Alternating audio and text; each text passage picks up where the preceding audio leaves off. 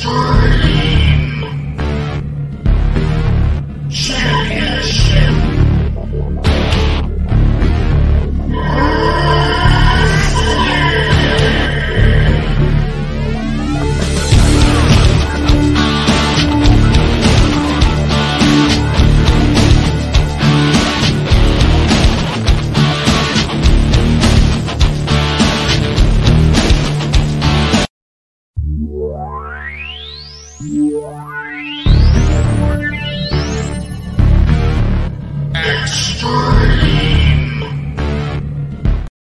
Good evening, everybody. This is Huge Pop from the Huge Pop Wrestling Podcast. Tonight, we have a special guest.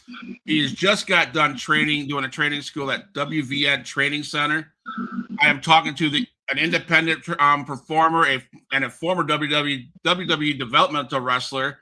He is known as the Southeast Gangster, the King of the Southeast. His name is Francisco Quiego. How's it going? Well, I'm going to go ahead and, and, and go ahead and, and, let's pronounce my name right first, pal. It's Ciatso, as yes. in low key. Key, at. Say it with me. Say it with Ki, me now. Ki at. So. All right. There we go. Hooked on phonics. Hooked on phonics. Hooked on phonics. I just learned that from the WVN Training Center. And it's the WWN Training Center. Boy, you're bet. You're like the Bob Uecker of podcasts right now. You're getting. You're you're you're batting a thousand right now. Well, hey, it's going to get better. I promise. Thanks for having me, man. All kidding aside, uh, your podcast has been put over big. Uh, Tokyo Monster Kahagas called me uh, the other night, of course, speaking to an interpreter because he can't speak English unless he's uh, ordering the L29 with white rice. But uh, but he put over the uh, he put over the podcast and and uh, said he really enjoyed himself. Uh, if that really translated, uh, he might have been saying he had egg rolls with his side. I'm not really sure. Probably, maybe the way I started it off, you probably had egg rolls with the side. Not in, probably. Not, now I'm hungry now. Now I'm thinking about egg rolls. I know. Now you don't even have to be able to answer the questions, man. So, so man, how did you first get started in the world of professional wrestling as a fan? Uh, well, honestly, I get asked this question quite a bit. Um, you have to excuse me. We just got done training here, so a little, little, I'm a little hot myself, trying to get uh, trying to get cooled down. But uh, nonetheless, um, it was about when I was uh, about eight years old or so. Um, I was I was into martial arts at eight years old and boxing, and and uh, I was a big Bruce Lee fan. And okay. I'm going to date myself. Of course, I went to a video store, so of course I'm dating myself here. And they didn't have Enter the Dragon was and still is one of my favorite movies of all time that Bruce Lee did. Okay. Uh, and and it wasn't it wasn't in, uh, but this one videotape, this VHS tape of WrestleMania three was in. Okay. okay. Now, granted, I had watched some championship wrestling from Florida, Gordon Solie, uh, from Eddie Graham Sports Stadium on a little black and white TV when I was a kid. But I equated anything in a ring to boxing, right? So, yeah, yeah. Um, so to me, it was all the same stuff. I was a kid, so I remember renting this video and taking it home, popping it in the in in the uh, you know in the VCR. Again, dating myself, and I was hooked, you know. And I remember watching the match, and I'm probably gonna mess this up because um, after taking bumps for 20 years, you know, you kind of forget certain things. Um, if I'm not mistaken, it was the Can-Am Connection and if I'm not mistaken, they were in the ring with Morocco, uh, and uh, I want to say maybe Bob Orton. Uh, I can't quite remember, but but I, I remember the Can-Am connection uh, vividly, and I remember Morocco vividly. Um, and I remember being hooked from that second, like not even realizing what 93,000 people was and looked like. But I mean, that was insane. Like to see that many people in an arena for anything at all or a stadium I mean, up until that point, if I'm not mistaken, I don't think there had been anything um, that had drawn that kind of business outside of maybe Shea Stadium when Zbyszko and and uh, I think it was Zbyszko and, and Sammartino, but I'm not even sure that even came close to 93,000. Right. But from that point on, I was hooked. And uh, of course, I started watching more and more championship wrestling from Florida, Gordon Solie and uh, Barry Windham, Kendo Nagasaki, and uh, uh, the Great Muta, actually, early Great Muta days uh, as the Ninja uh, and the White Ninja, um, Rock and Roll Express, and so on. So that that was kind of like my introduction to professional wrestling, and from that point on, I was hooked. So were those, those names that you just named, um, would those be? Would you say those were your heroes back in the day?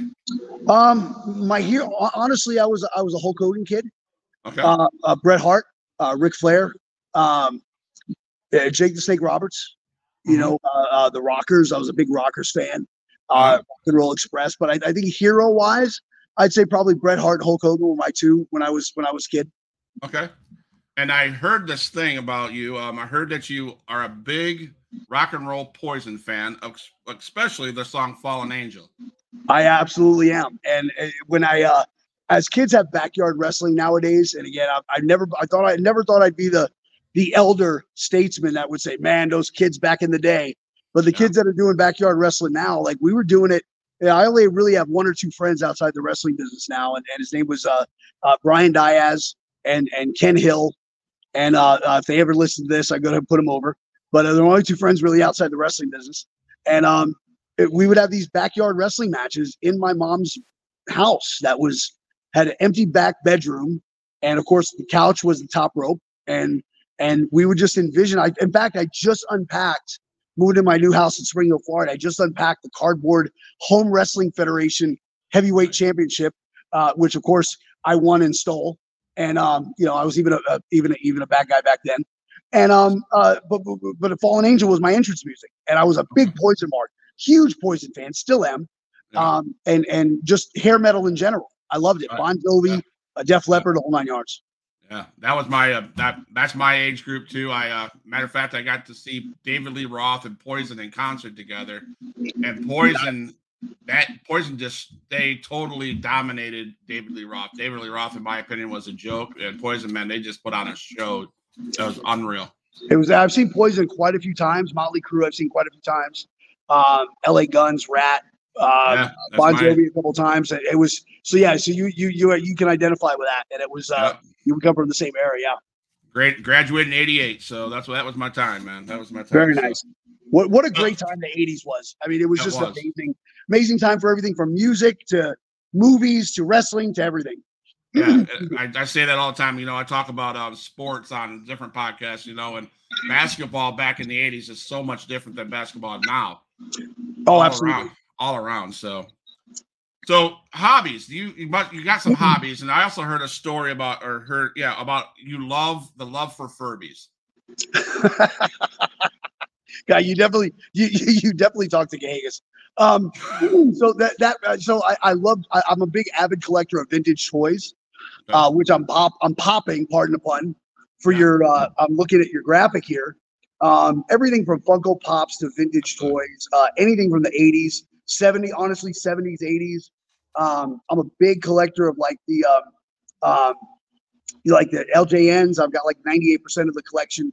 Uh, uh, I get so jealous when Cardona and, and and Brian Myers talk about their collections because you know they're like the the, the Jordan and the Pippen of the collectors world. I'm like the I'm like the the Tom Rocky Stone of the collector world. Okay. You know, so it, it's uh, but I I love collecting vintage toys, anything 70s, 80s, uh, 90s. Um, excuse me, video games same way. Uh, but yeah, I'm a, a big collector of, uh, of vintage toys. Awesome, awesome. So now you're a dislike of Furbies or a liker of Furbies? No, I don't like Furbies at all. I'm gonna okay. shove a Furby down Gagas's throat when I see him next. Okay, there you go. So in the Indies compared to WWE and ROH, what is the biggest disconnection or the biggest difference in those two, uh, the two styles? Can Can you repeat that one more time? Sorry. Okay, so independent, in the independence like you are that you do a lot of now, yep. compared to the WWE and ROH, what is the biggest difference? Wow. Um, honestly, the understanding and the psychology of why it is we do what we do, uh, slowing down. You see a lot of guys on the independents that go 100 miles an hour. Uh, I think a lot of the guys aren't working for the fans. I think they're working for themselves. Okay. And when you get to a level like, uh, uh, you know, in WWE or Impact or, you know, ROH or AEW, and you know, you're you're you're working for the fans. You're you're not working for yourself. And I think that's the biggest disconnect on the indies now is that a lot of the guys and girls don't understand why it is we do what we do uh, psychology gets lost. Um, and psychology is a very hard part of this business and why it is we do what we do. Um, it also takes the longest to understand, and uh, which is also why I think it gets pushed to the side. Okay, that's fair. Um, so I'm going to dive into something. I hope it's okay. Um, how man, congratulations on your um, you're married to uh, Stormy, I think, I, I, where I read it, and she played a valuable part in your in your world of wrestling and your life in general. Can you explain that? Uh, yeah, absolutely. Um, I mean, you know, it, it, it's when you have somebody that's that can understand what you go through uh, on a daily basis. um, and support you and and and you support them, um, that's where the magic begins. You know, and it's it's a very it's a very difficult industry, it's very difficult business. Uh, so if you can go in it together or with somebody that can that can understand where you're coming from, um, to me that's pretty damn cool. And you know, which was the basis for um, you know basis for our, my film that that was filmed uh, called Journeyman, um, uh, 316 production, Global Genesis film. Um, which uh, we'll be putting out a press release a re-release. Uh, we got kind of got screwed with the pandemic, like everybody did, yeah. and um, so we, we kind of got screwed with with Hulu and a couple different avenues that we had the uh, film going through. But you know that our film explains a lot of that, and um, eh, but but I think I think in the the short answer is is she was a very you know is a very intricate part uh, in in my success and vice versa. Uh, she was uh, uh, uh, uh wrestling for Shine for many years, very successful uh, Shine wrestling competitor. Um, so you know to, to, see her success in such a very short time, um, and, and, to be the support for mine, you know, to me that's what it's all about. And there's articles I read and stuff like that. She, I, I, I think she, um, there was some times in you know, in the independence, you know, you don't make very much money, blah blah blah. But I think that she's and it's still in a phrase in you guys: never give up. No, hundred percent. And it's it's if you want something, I mean, none of this business is easy. It's a very difficult industry to be in. Uh, forget about making it, right? Because making it's all relevant. Um, but it, when you when you talk about just surviving and just getting by is is hard enough. Forget about making it. Um, but you know now you know things are a lot you know, and some people probably think a lot differently. Things are a lot easier than they were when I was coming in. Uh, for the guys and girls now to make money and to make a dollar outside of WWE, outside of AEW, outside of Impact. Um, you know, there's there's a lot of international tours. There's a lot of you're able to make money on the independents that you weren't able to make many years ago once the territories dried up, you know, went away. Um, so and and good on them. You know, there's so many talent, so so much talent out there right now. Um, I mean, you could have five WWEs, you know, and they wouldn't be able to house all the talent that's in this country. You know, so there's only so many spots. So if you think about NXT, you know, the main roster, couple that with Impact, Ring of Honor, AEW, all the international, there's still independent talent that is just on the indies. You know, um, you know, one person that comes to mind is, is a guy like Effy, you know, who's who's made a name for himself on the independents. And you know, I know Effy pretty well. We we we, we did some work together years ago, and and um, it's so cool to be able to see guys, girls that are able to do this uh, on an independent level and and make money. You know, I mean, that's that's pretty damn cool to me. Right, right. So you became a fan, then you then you were in martial arts, and so what inspired you to be a professional wrestler? Not as a fan, but to be a professional wrestler. Um, you know, to be honest, it was the pageantry. It was the it was that that match that I was telling you about. Like I was I was so enthralled with how they were able to to to puppeteer the crowd, and and I didn't even know what I was looking at as a kid, but I knew that they were the crowd was reacting to certain things, and it was because you know Hogan would point or yeah. he would flex and yeah. he would do the whoo, you know, and the crowd would go nuts.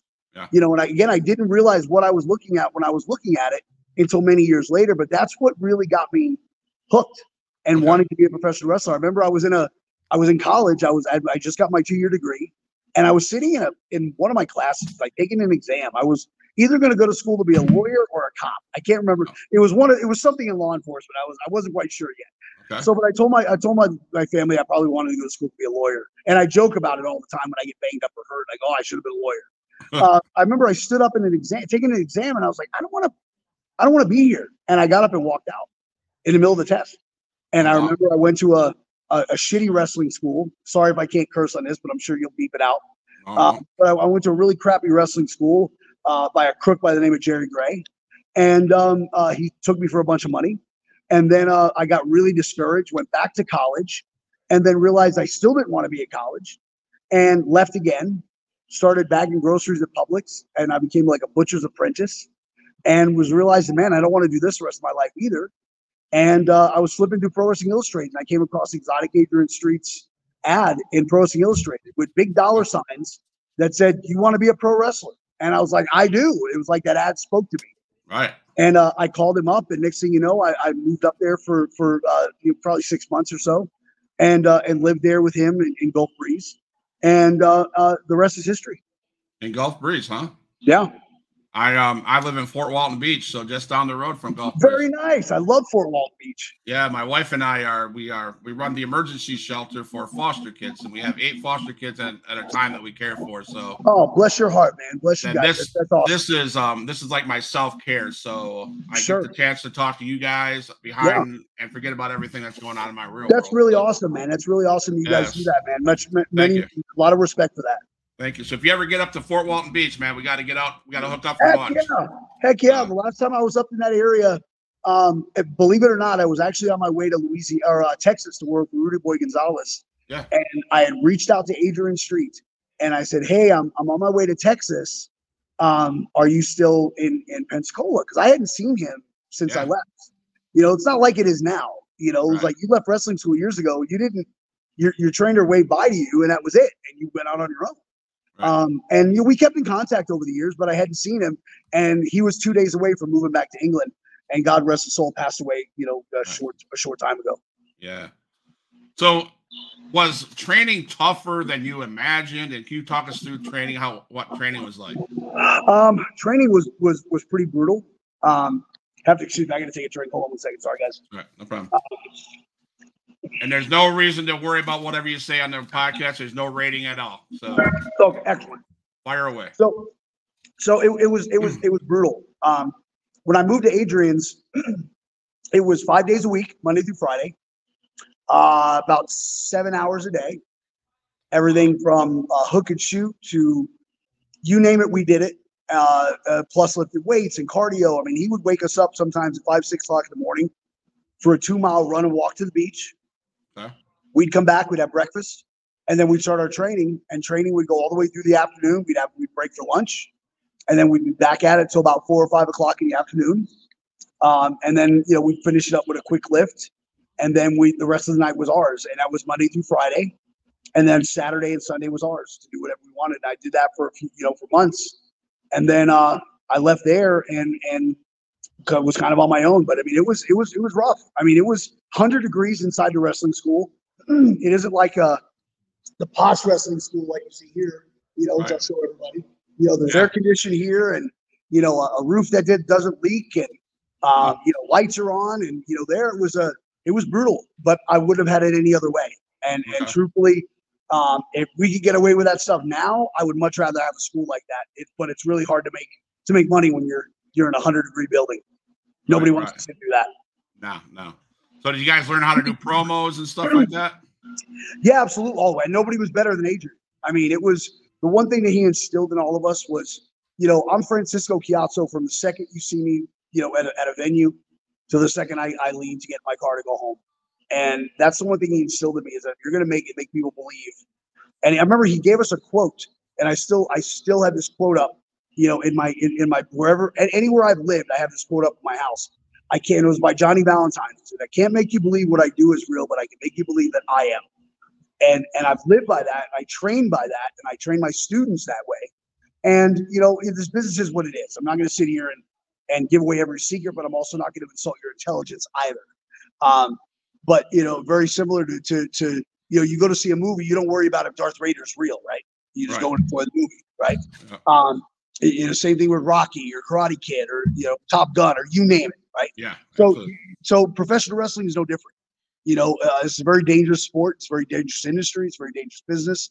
We train very hard to do what we do, and and there's nothing fake about this business or what we do. What we do. Uh, you know, there's nothing fake about gravity. Uh, you have to train very hard to do this. Just to be passable at this, you have to train very hard. Forget about being good or great. Just to be passable, you have to train exceptionally hard. And you know, I had the luxury of of uh, uh, of, of being invited and and, and respectfully so uh, to the you know performance center in Orlando about a year and a half, two years ago, and and it was it was such an eye opening experience, and I was so thankful for the opportunity uh, that I was given to go there and train alongside the best coaches in the world, uh, to work with the best talent in the world, and to see the training that these uh, these young talents are going through uh, at, at, NXT, uh, just to just to get to the NXT level you know, just to get to NXT, forget about getting pulled up to the main roster. You know, these guys and girls are busting their rear ends, um, you know, scratching and clawing for every inch, you know, to, to get to get pulled up to that main roster. you know, and to realize that dream. And it, it's it's such an amazing thing to see when you walk into a place like the Performance Center and there's a big sign that says "Be coachable." You know, you turn around and have fun. You know, enjoy what you do. You know, and it's it's such a different business and mindset than than when I was coming up. And not saying it's better or worse. It's just such a different mindset. Uh, it's a really cool mindset, and I loved every minute of being there because I learned just as much, if not more, coaching uh, uh, uh, or, or listening to the coaches and coaching alongside of them. But I learned just as much from the talent as I did coaching, and, and that that's a pretty cool feeling to me. Yeah, that would be absolutely a great feeling. So when at WWN, did you do you take what you learned back from Adrian and instill it into the people that you train where you're at? Absolutely, 100%. I mean, I, I've had to, you know, I've been privileged. Um, you know, just as I was privileged to, to get invited to the PC, I was privileged to have some of the best coaches after Adrian. You know, Bill DeMott, you know, was one of them. Um, and you know, Bill was my coach at, at, at WWE Developmental at Deep South, and uh, you know, Dave Taylor, uh, he was another coach uh, that was very instrumental um, you know, over the years and, and coaching me. Uh, Terry Taylor was, you know, one of my agents when I was doing impact work uh, for many years. Uh, uh you know, even Jim Cornette, uh, just, you know, Road Dog. And, you know, I've had the opportunity and the privilege to, to work alongside some of the best and learn from the best. And that's just a handful. I mean, I'm leaving a lot of people out. So I apologize. But, you know, I, I've been privileged enough to work alongside some of the best. And, and I take what I learned from Bill DeMott, what I learned from Dave Taylor, what I learned from Terry Taylor, what I learned from all of these pros that came before me that paved the way and and and transfer that to my students. You know, we just had a, a seminar recently with Bill DeMott here at the WWN Training Center, and it was so cool to be able to come full circle and show my coach, uh, you know, from Deep South what what he created and and right. what you know it, it, it was it was probably one of the you know top five moments in my wrestling career honestly wow. and i've been doing this for a little over 23 years and it was it was easily in my top five of, of showing, hey, coach, look, look, look what your baby boy did, you know. Right, right. So, um, so uh, Jim Cornette gets a lot of flack from a lot of people on the in the on the internet world. So, is that is he that is he a cool guy? Yes, I. He's a great that. guy.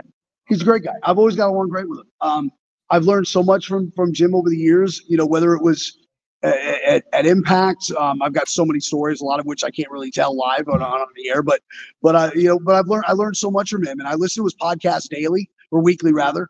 Um, other than his political views, which we will get into, um, I agree with that with just about everything he says wrestling wise. I mean, it, it's he's a, he he has a track record that's you know hundreds of miles long, you know, and has been successful in every aspect of the business that he's touched.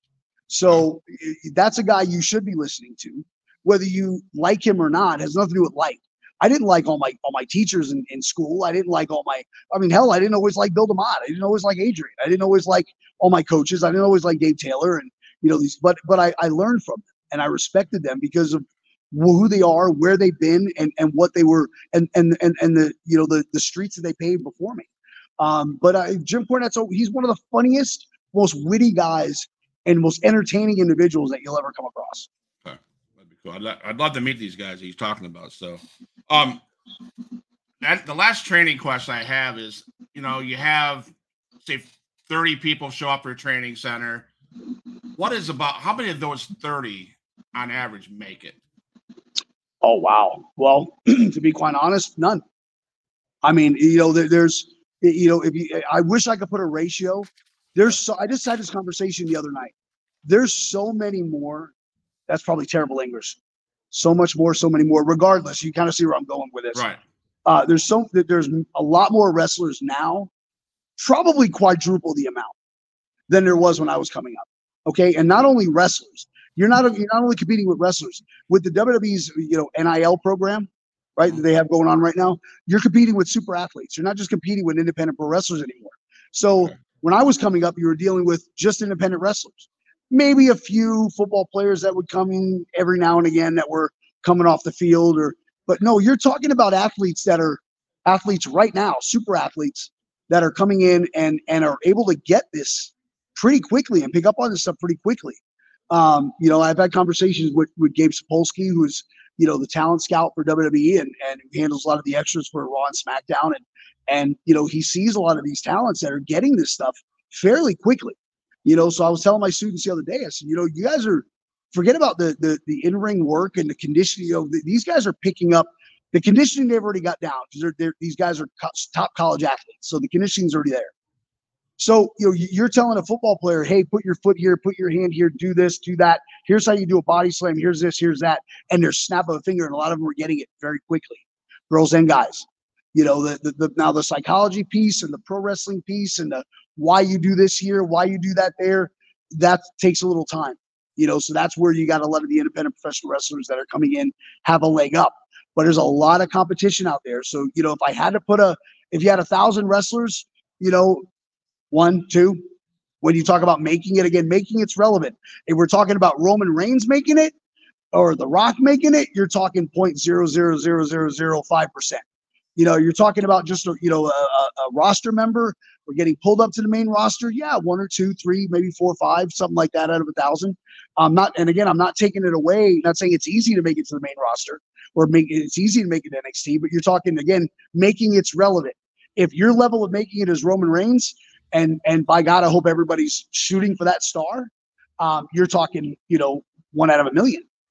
You know, so yeah. same with Cena, and you know what I'm talking about. Yeah, yeah, absolutely. So, so in 2009, you made your Ring of Honor debut, teaming up with fellow 911 Inc. members, the Dark City Fight Club. Can you walk us through that first match at ROH? Yeah, man. Um, of course, anybody who knows me knows that I'm not. You know, Ring of Honor's got a certain style and I was never the Ring of Honor style guy. You know, so when Sal when Sal Hamaoui called me and said, "Hey, uh, we're going to send you there with uh, Dark City Fight Club," and uh, uh, we did two shows. We did one in South Florida, which we didn't uh, we didn't work. Uh, we were just there, and then we did the one in. consequently, I think it was called Proving Ground, which is kind of funny that our every Friday show here at WWN is called Proving Ground. I think it was called Ring of Honor Proving Ground in Orlando, if I'm not mistaken. I think you're right. And um, it was it was myself and and and Dark City Fight Club uh, squared off against uh, Roderick Strong, Erick Stevens, and and uh, uh, Brent Albright, I believe. And I was scared shitless because it wasn't my style. You know, I knew I was going in as a heavy, so I was gonna be I was gonna be the one getting it, you know, getting tossed around, and because they were looking to sign Dark City, and and I was perfectly fine with that. Of course, you know, those guys were friends of mine, and and I'd love to see how successful they were, and I was happy to do it. But man, was I I was on. I mean, I think Adam Pearce was Adam Pearce was was the agent backstage, and I I can't remember if Jim was Jim Cornette was there or not, or if he was gone already. But I know Adam Pearce was there, and uh, I just remember about 20 minutes beforehand, like butterflies started. I felt like I was gonna puke because I was like, man, I don't want to go out there and shit the bed and right. make and make and and not look presentable. You know, even though this isn't my style, but hell, we went out and killed it, and i am going to put myself over it. I don't like to do that often. Um, but I, I, did damn well. Uh, we all did damn well. The match was, in my opinion, pretty damn good. Um, and and the, the Dark City Fight Club will tell a story where they were they were chanting, "Please come back to Dark City." Jon Davis looks at Kory and says, "Where the hell's Frankie?" I'm on the opposite side of the ring with tears coming out of my eyes, trying to suck wind, trying to breathe, thought I was dying. and I'm like, oh my God, this is so great, but I can't get up. I can't move. And I just lay there sucking wind and crying like a baby because I got through it. But yeah, it was pretty, it was a pretty cool. That that's another one of those things that are in my in my top 10 easily moments. Nice. Yes. Yeah. So now you're more mainly you mostly concentrate with WWN as a producer, agent for Full Impact Pro, I believe, and run the training school. So, with all that busyness that you do, and do you have time to do shows, do perform yourself? So, you know, I knew when I when I moved back to Florida from Nashville in 2017, um, I knew it was time for me to start transitioning, whether it was aches and pains, yeah. whether it was it was never a I fell out of love with anything. It was never anything like that. It was it was more more so just, hey man, I'm getting older. You know, I mean, we can't do this forever. We're not machines. Right. You know, eventually things start breaking. And I started to feel aches and pains in places that I didn't have aches and pains before. And um, when Sal offered me the job to run the training center, I, I grabbed it because I knew that that was going to be my my transition or my my niche to stay relevant in the business. And over years, I would work with guys before shows, and uh, I would get compliments. Hey man, you should be a coach or a trainer, and never really gave it a second thought. Like, ah, yeah, I'm going to be a pro wrestling star. And and uh, but it wasn't until I moved home and started producing, and and kind of following uh, Trevin Adams around, who's uh, the ambassador for WWN, and and and doing commentary with guys like him and Ron Niemi, and um, and and started training guys that I I realized that man, I'm actually pretty good at this training thing. Right. And that kind of morphed into producing. And um, the producing aspect really came about uh, in like pre-pandemic, uh, or right as the pandemic hit. Um, I just like kind of signed with Evolve brought me on as a producer, uh, Dave and, and Sal, and we did two loops. I think we did Boston, New York, and I think we did like uh, I think Chicago and Detroit prior to that, if I'm not mistaken. Pandemic hits, uh, everything goes belly up. We were doing recruitment camps with NXT. Everything was going great, firing all cylinders, and then nothing. And I had to get I had to get a job. I was like, well, after shit. Now like now what do I do? Right. And um and I picked up the phone one day and and it was Luke Gallows on the other line. And he goes, Hey, you want to come film a pay-per-view in my backyard? And I was like, Well, I don't know what the hell that means, but yeah, I'll be there. And uh, it was of course talking Shopomania. And that kind of morphed me on the producing like like aspect where I really started diving into producing. Okay. Uh, you know, they they had just signed with Impact or getting ready to sign with Impact, and I hit the road with those guys and kind of help them with whatever they needed. Um, and I would just kind of I'd be backstage and grab a headset and just sit next to guys like Dreamer and and D'Lo Brown, and I would plug the hell out of Scott D'Amore and follow him around. And you know, I would I would produce little segments for the Good Brothers and uh, and help them with whatever they needed. And and it was it was it, I was kind of teaching myself but learning from some of the best. These are those guys I just I just talked about, right? right. So some of the best in business, and and I, I, learned the producing aspect of it, and then of course I get invited to the PC, and and of course you know got to shadow guys like Corino, who I've been friends with for years, and and and you know Steven Regal and, and you know, just Robbie Brookside, and you know you take your pick uh, of the who's who and the best of the best. Um, and I realized that producing was something I, w- I was pretty good at and I enjoyed.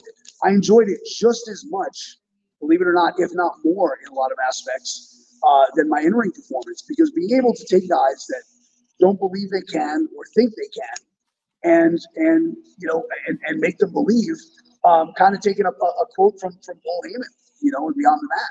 You know, you know, guys that don't think they can, and you show them the way that they can do it, man, that's pretty cool when they create that magic. Yeah, absolutely. Um, you talked about D'Amore. One of my favorites, recent things with Scotty is um his it, his little thing with uh, Bubba Ray or at the um, Impact that little uh, segment they did that here a couple months ago. That was pretty cool. Yeah, yeah. I, am a big yeah. Scott D'Amore fan, and you yeah. know I was I worked for Scott years ago um, when he was doing the Team Canada thing. Yeah. Uh, early, early, early TNA days. Uh, yep. You know when um, we were going to Universal quite a bit. Uh, Ron yep. sent us there, and um, and, and I worked, we were we were kind of the career underneath guys for for Team Canada and, and LAX. And okay. it was it was cool working with those guys and, and became friends with quite a few of them, including Scott D'Amore. And I hadn't seen him in a long time. I think the first time I'd seen Scott since then was when I, I was on Gallows property filming Talking Shop Mania. And okay. uh, and I, I hadn't seen Scott probably 10 or 12 years. Wow. You mentioned yeah. Universal. You mentioned Universal Studios. I was that kid that would always go to Universal Studios with my family, and I'd be able to stand outside the the, the, the arena, and I wanted to go in, and my mom and dad were like, "No, can't." I'm like, oh, uh, I'm man, like, man. Soundstage 21, Soundstage 21 or 22. Yeah. And it was, uh, but uh, those are some of the best times. Like I loved, I learned so much. Yeah. So speaking about Cornette, like he was him, Dutch Mantell, uh, a lot of times they were Road Dog was my agent quite a yeah. bit. Um, oh yeah, yeah, it was it was some of my best times. You know, from like oh, you did that as one or two to like more, more recently when I was I was right. back with Gallows and them for a couple years before they resigned with WWE. Right. My wife just informed me that I was there as an adult and I still wanted to get in that um go in that that uh, arena to watch a show and I wasn't able to do that then either. So, there you go. That. So in the ring, um, do you still get that that excitement, joy, buzz as walking through that curtain as you did the first time you walked through the curtain? Even as a producer, do you still get that excitement of, oh my God, it's showtime? Yeah, absolutely. I mean, that doesn't go away. Once it's in your blood, and once you, you um, once you get this in your blood, it doesn't go away. Um, hold on. Um, once you get it in your blood, it doesn't go away. Whether it's in ring performance, whether it's whether whether it's in ring performance, whether it's producing, I get the same giddy feeling that I did the first time. And you know, some days it feels like it's been 23 something years. Yeah. Other days it feels like it's been yesterday I started. Um, I get the opportunity to work with some of the best young talent that's coming up now. Um, you know, guys like like Better Together, um, you guys like Cam Stewart, Tyler Uriah, uh, Daniel Starling, Aaron Nova, um, you know, uh, Rich Port Ayala, Gus De La Vega. You know, I, I get the opportunity to work with so much talent and be able to help them and groom them and and learn just as much from them as as as as I teach. So you know, same thing I said about you know going to uh, NXT and, and, and the PC. Uh, these young guys are teaching old grizzle coach just as much as he, as he's teaching them. And, and believe it or not, a lot of aspects like proving ground and producing these shows and being a part of the training center and, and a lot of these guys' lives, you know, kind of kind of helped me through a lot of things too. You know, okay. so it, it's whether it was personal, professional, uh, you know, it, it's creating magic like this. In, in my opinion, is such a cool thing to be able to do. And I talk to Steve Corino on a regular basis, and and we have a lot of conversations about creating that magic and being able to do it from behind the curtain. To me, is is, is more important, uh, in, in, in my opinion. Somebody else might feel differently, but to be able to take somebody and help groom their career and to see them blossom, a guy like you know August Artois, who was my firstborn, uh, who's doing amazing things on the independents right now.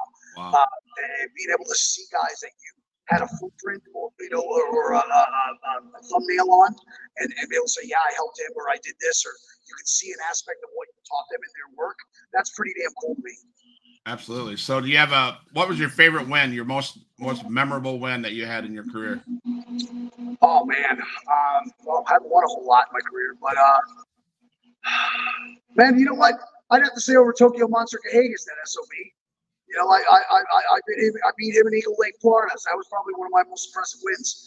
Uh, there's a little there's a little inside joke there with him and I.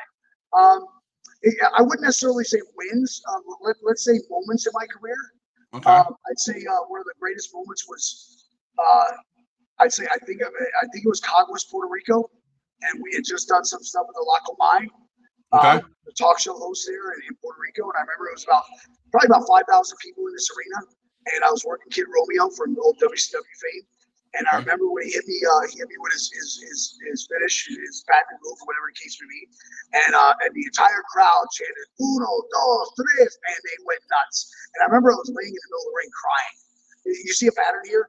I was laying on the ground, the ring yeah. crying. I was laying in the middle of the ring crying. This is emotional business. So I just remember giving everything we had in that match. And I remember I came through the curtain and Rico Casanova uh, who's one of my longtime friends in the business. He was working for WWC at the time, Carlos. Um, and I dropped to my knees and was just like, it was. I left everything out there. It was exhausting, and I think that was probably one of the top moments of my wrestling career. So you had a match, a televised match against Tatanka. Can you talk about yeah. that? You remember that? Yeah, it was pretty cool, man. It was it was my first my first WWE match uh, that I had. I was working for Deep South, and I remember uh, I remember Bill DeMott um, you know, telling me, "Hey, I'm gonna have to plug in real quick before my phone dies." All right, hold on okay, second. No problem. No problem, man. We're having a pleasure of talking to a very, very knowledgeable um, wrestler, um, Francisco. I won't butcher his last name, so um, I don't want him to get mad at me. Uh, but uh, we will we'll get that we'll get that link English class course um, probably after the show, and I won't fucking get his name right from now on. Okay, hold on one second.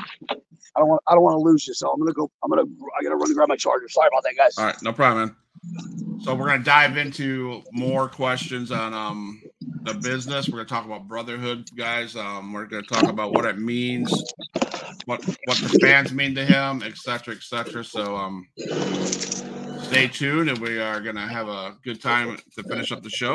Um, All right, we're back. We're back in action. So, um, Tatanka, we're at Tatanka. Yeah, so so it was my first WWE match, and uh, I remember I was in the arena, and uh, Sergeant Slaughter comes up to me and he goes, "Hey kid, uh, so uh, we got you and Chris," and I said, "Okay, great, excellent." I had no idea what we were talking about. I had no idea who Chris was. Okay. So I said, uh, and he said Chris Chavis. And I said, "Oh my God, it's Tonka, right?" So uh, they introduced us, and uh, we, we chatted for a little bit, and he goes, "Hey, I'm gonna go." Think. I don't know what's happening. Hold on. Sorry, guys. Sorry. So, um, sorry guys, I'm having technical difficulties. Please stand by. So uh, he said, "Hey, I'm gonna go think. I'll, I'll come back and find you." Went to catering, did my thing, and uh, came back, and we kind of um, we went out and did our thing, and that was my first walk down a WWE rampway. And I remember, if I'm not mistaken, uh, I think it was Ken Doan. Uh, Mhm. I, I think referee, and he was coming down. Of course, I was coming down, you know, during commercial, and I remember turning around and looking at the arena like, "Holy shit!" And he looks at me and he goes, "Pretty cool, huh?" And I remember, here we go again. You're gonna see, here we're gonna see a pattern. Tear come down my eye, and I'm going, "Man, I made it, right? Holy Right. shit, I'm here." That's I'm here, right? So I'm looking around, I'm going, wow. And he goes, look, kid. He goes, you got three seconds. So you see that camera right there? That red light, when that goes on, you got three seconds. I had no idea what he meant. This was my first time, right? I mean, I'd done developmental, we, we did TV, but it, it's not the same, right? It's not it's not the same when you got 10,000 people there, right? Right. So um, the red light comes on. He goes, All right, here you go. Three, two, light comes on. Raise my hands. Whatever my came across the lower third. And next thing you know, here comes the Tonka's music. He goes, All right, kid, that's it. There's your three seconds of fame. And we went and did our thing. And um, I'll watch the match back periodically. And about five years ago, Chris actually shared it and thanked me, you know, for the match. And and and I'm thinking to myself, thank me. No, thank you. Like that was Right. like, oh my God, like you did so much for me in that match and just and he didn't have to, you know. Um and and I remember coming to the back and I ran into I ran into Steve Regal and it was Okay. one of the first interactions that I'd had with him in a in that type of setting, right? So Yeah. um and he goes, he goes, you know, kids, you look like you belong. You look like you belong out there, you know, and it always stuck with Wow. me. And I said that to him. Um, we have a different relationship now. Of course, we've known each other over the years and and worked together. And um, and I, I said that to him during one of our NXT recruitment camps, and and he looked at me and smiled and he goes, "You still belong," you know. And it was Wow. it's yeah. cool to be able to hear stuff like that um, from.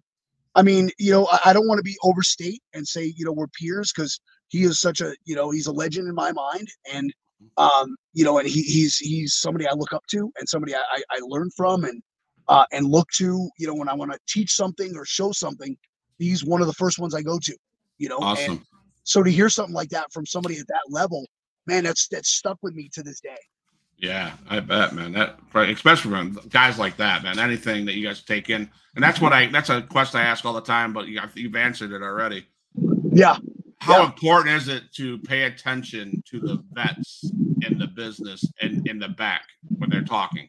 Oh my God, so important. I mean, Right. you know, there, there's, I hear horror stories over the, you know, of things and, guys the way they talk to the vets and the way they they they think they know everything. And you know, I told the story the other night, and I can't remember where we were. I was an extra for WWE. It might be Atlanta, so forgive me if I can't remember the exact city. Um, but it was my first time at a WWE event in quite some time, and so uh, we're probably talking 2014, maybe Right. 2015. Okay. And um, I remember sitting in catering, and there was nobody else there except for Ric Flair. Okay. And he was sitting at the end of the table, which is odd because catering's usually one of the busiest places in the arena. But it was very odd. I walked in to get a cup of coffee, and I remember he was sitting at the end of a table, and they had a TV in there, and they had and New Day had come on. And I remember he's watching. He's like at the edge. Have you ever seen somebody at the edge of their seat, like Mhm, watching, waiting for the next thing to happen? mhm. And I remember he turned around, and of course, I didn't want to lock eyes because it's just a weird, like, I didn't want to like intrude or, you know, or anything like that because I'm it's Ric Flair, right? Right. I'm, I'm, I'm nobody, right? So, so and I joke, but it's it's like, come on, I'm not gonna, I don't want to intrude. And he's and he, he turns around, he goes, man, I learn from these kids every day. Like I can look, hmm. I just learned, and he starts going on about how good they are and how amazing they work and how, you know, hey, they did this, and man, I wish I could do that, and man, I never thought of doing it that way. This is Ric Flair, man. Like, how can Ric Flair learn? But there's guys that have been doing it a fraction of the time and think they know everything. Right. You know, so that that um, one of those things where you have a moment in time, very similar to the Regal, you know, bit like that Yeah. resonated with me and stuck with me for years. I mean, I'm still talking about it now, obviously. So Wow. you know, and that, that's that's I learn every day. I, you know, there, there's not there's nothing about this business I don't love. There's nothing about even the stuff I don't like. I still love it. Yeah. You know, because I mean, it, it's if you're gonna love this business, you got to love all in. You can't just love the parts that you're good at. You Right. got to love the parts that you're not good at. Okay. You know, you got to love the stuff that you don't like because that's still part of the business. Not every football player loves every aspect of the game. You know, or, or so let me correct myself. Not that he doesn't love every aspect of the game. He he if he's a running back, he's a running back, right? So Right. he may think, well, the kicker's, a sh- you know, kicker's a kicker, you know, but he's still part of the team, right? He's still part. Right. It's still part of the business, still part of the game. Right. So while I might not like a certain style, I still have to respect it because it is still part of what I do, what we do, what the business is about. Absolutely. That's good. That's good. Um, so do you have any funny road stories or behind the scenes stories that you could share? Maybe one. Maybe Uh, this, maybe this is your time to get back at Kahagas. I don't know. well, well, so he's Kagas gets very angry a lot, so you can't you can't rib Kagas because he's always mad at everybody, and you never know. He's like he's got like high blood pressure. His face gets red. Um, he start he, he gets very angry, so I don't rib him very often. Um, but there was a time, and I'll tell this story. I think the statute of limitations have have gone away. Um, but uh, it was me and my friend Pete Cannon, and we were consummate ribbers. Okay. So it was the Jeff Peterson Memorial Cup. Got rest soul Jeff Peterson, and uh, Ron Niemi had brought every cruiserweight at this point in time. So you're talking, I'm gonna butcher the year, maybe 2000, Okay. 2001, I can't remember. And I mean everybody from Punk to Ruckus to Colt Cabana to you name it, Okay. they were there. Right? It was a virtual who's who. We were the Okay. comedy act, so we weren't part of the tournament. So we weren't on until the second day. So we had all the time in the world to drink, conspire, rib, and be nuisances. Right? Okay. Yeah. So about three in the morning, everybody comes back after the first night. Everybody's exhausted, tired, traveled from Philly, Midwest, Chicago, Texas, blah blah blah blah blah. Right. Right. So about three in the morning, me and my, my buddy Pete Cannon are about about two bottles in.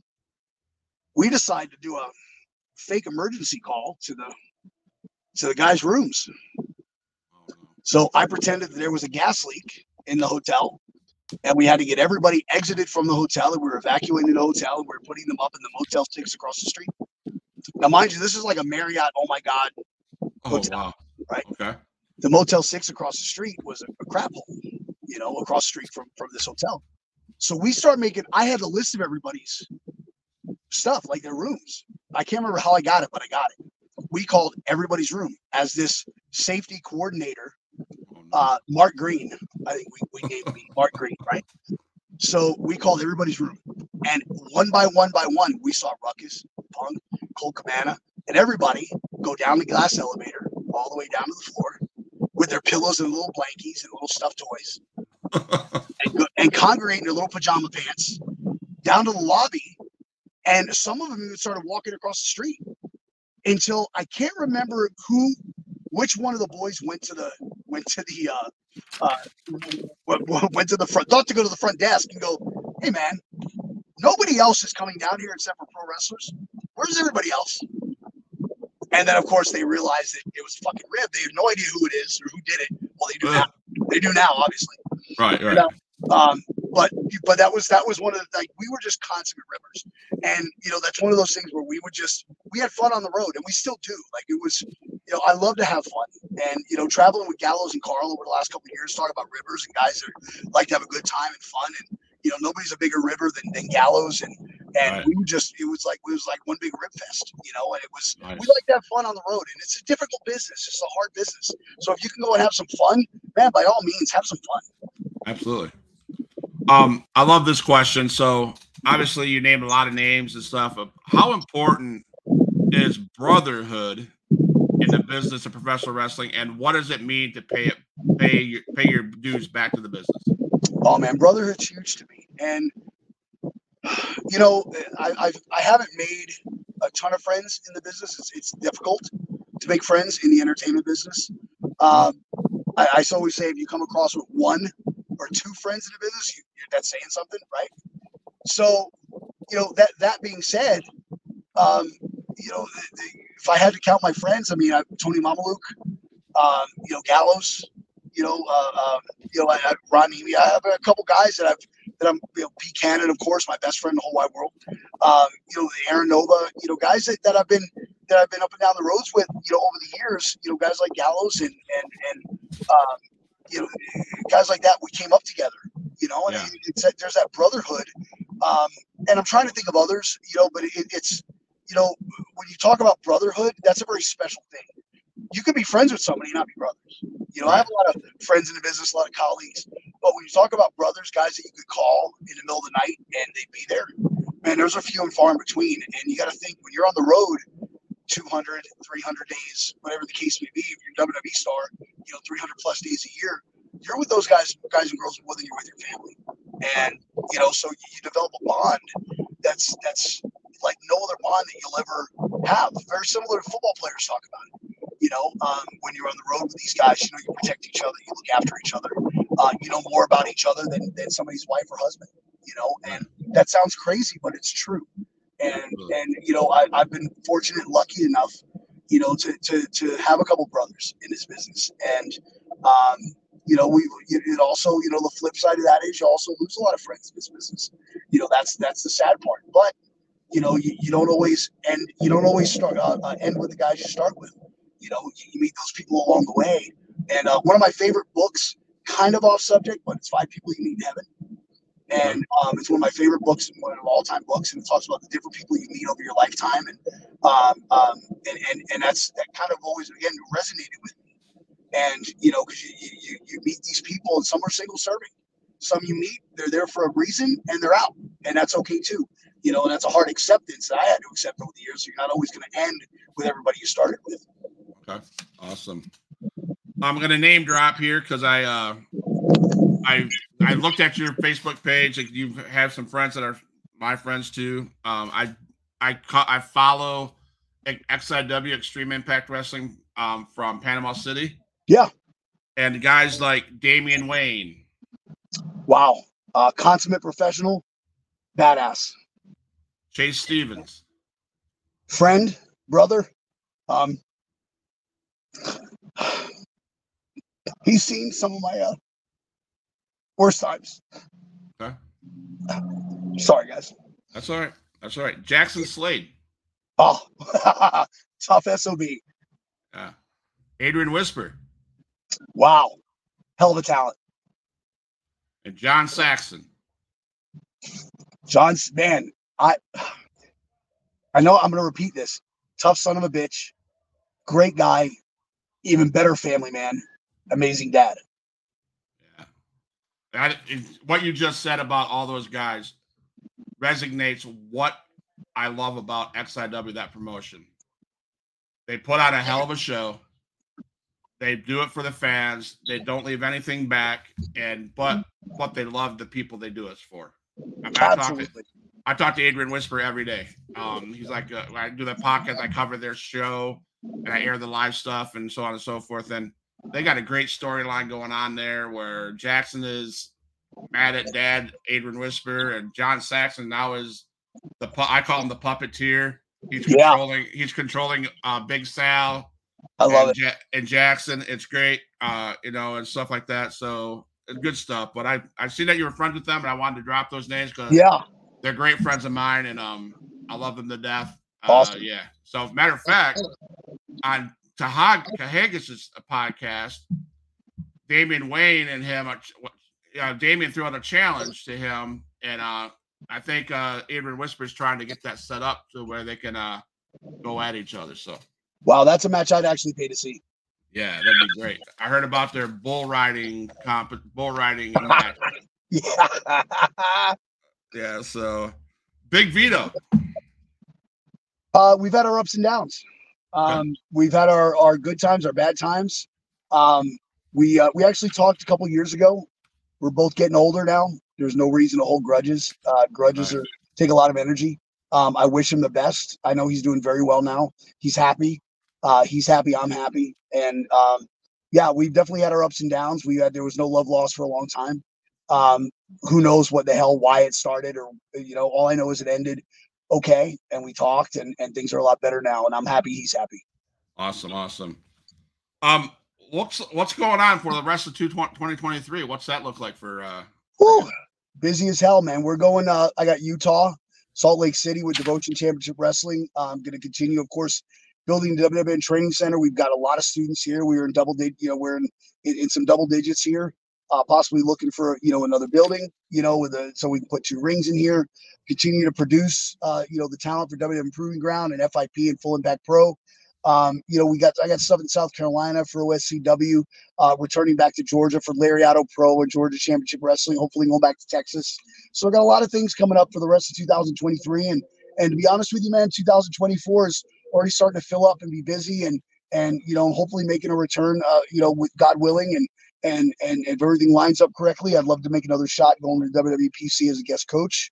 And um, um, yeah, so things things are things are really looking up, and I can't complain. You know, it was a rough couple of years, you know, with the pandemic, like it was for everybody. So just trying to you know get everything rebuilt and and continue on that uh, on that path as a journeyman can do. all right. Kids questions. I take care of kids and they I, they talk about they ask me every night, do I go on a podcast? I said, Yep, they have these questions they want to ask you guys. So real Okay. quick. Yep. Favorite movie, Oh, Goodfellas. favorite TV show. Ooh, wow, that's a loaded question. Uh, favorite TV show? Oh man, I'd have to be uh, wow, Fresh Prince of Bel Air. Good show. Food. Favorite food. Uh, pepperoni and mushroom pizza. Does pineapple belong on that pizza? No, it does not, and it is blasphemy. Cartoons.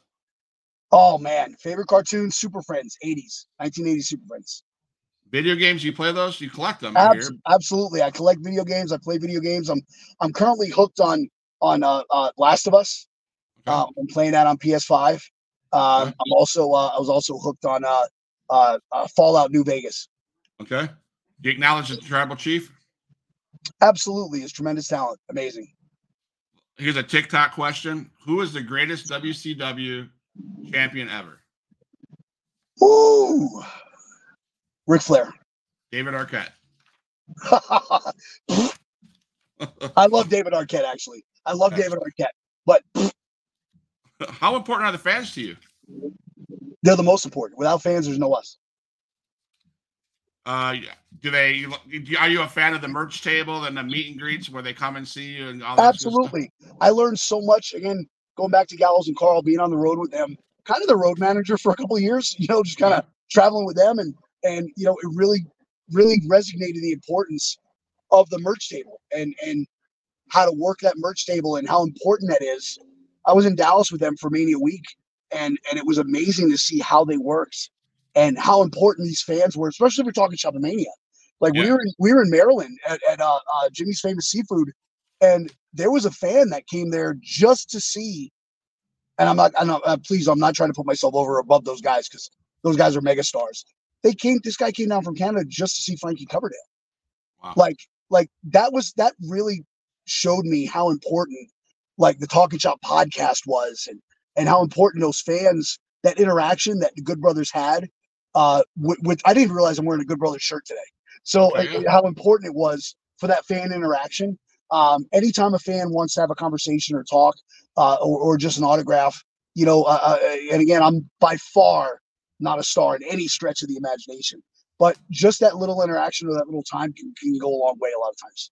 Awesome. Is there any memorable fan interaction that you um, that comes to mind? Uh, yeah, actually, I mean, a, a lot, a lot of them. Um, one recently, I was actually leaving Proving Ground. Where we go to Wing House. We call Booking the Territory with Aaron Nova and Daniel Starling, where we go and just have a couple beers and, and eat some wings and stuff and kind of BS about the night. And, um, I was walking out, and this dad comes up to me, and he had just put his kids in the car, and he goes, "Hey, I just wanted to just wanted to say thank you." And I said, well, "Thank you for like I, got. I was taken aback. I was like, thank, thank me for what? And he goes, for doing what you guys do. He goes, you know, I'm going through a divorce and I take my kids here on every other every other Friday, you know, because when he has his kids, he goes and they every time that I picked them up, they hey dad, we're going to wrestling, you know, and he goes, they love it here. We, we're able to to come here. It's affordable and we're able to see, you know, some great wrestling and, and I'm able to bond with my kids. That's pretty cool to me, man. Like Yeah. that's really neat, right? Like that's so is. cool. You know, and that was like it was such a cool interaction, you know? Yeah, absolutely. Yeah. Um, October 22nd, Clearwater, Fallout tw- 2023. Is it true that you're going to be in a six man tag team? Well, I, I'm actually going to be managing. I'm actually going to. You never know how these things break down because when when you can talk about FIP and Fallout and and just just those words alone, you never know where you're going to see Francisco Ciatso get his hands dirty. Uh, but I'll be managing the set, uh, Rich Port Ayala, uh, Mr. De La Vega, and and and and the uh, the Plantido Dominican powerhouse, uh, the debt collector of the set, Rafael Delgado, uh, against the Miami Boys. And uh, the Miami Boys are an incredible uh, uh, uh, tag team and, and group actually from Miami Beach, um, dubbed of course the Miami Boys. Uh, but they're gonna have their hands full, of course, with the set. But you never know. Uh, Chris Gerbeau is gonna be on the floor as one one fourth of the Miami Boys. Uh, I'm of course the shot caller of the set, uh, the boss, if you will. And uh, you never know what's gonna happen. It could break down to an eight man.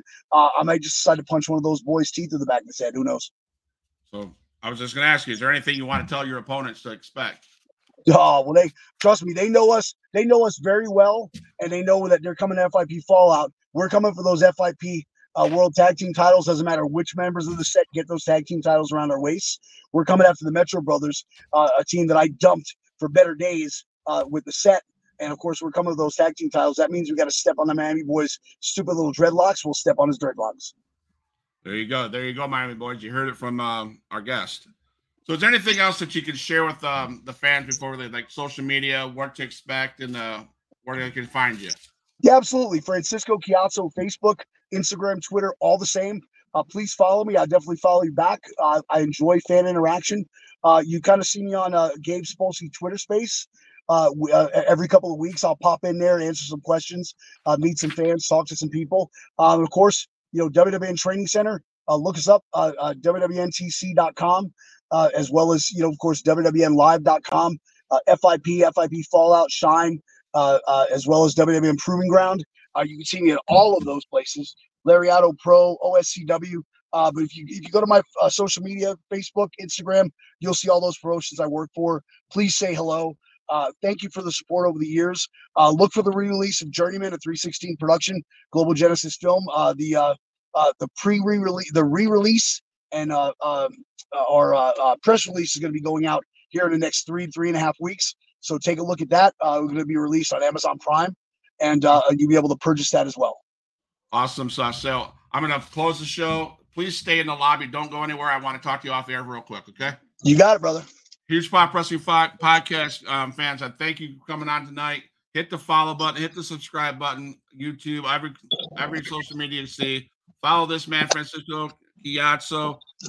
Um, thank you, Mr. Ciatso, for joining us. Love you, fans. Um, and we're out. All my dogs, make some noise up in this house.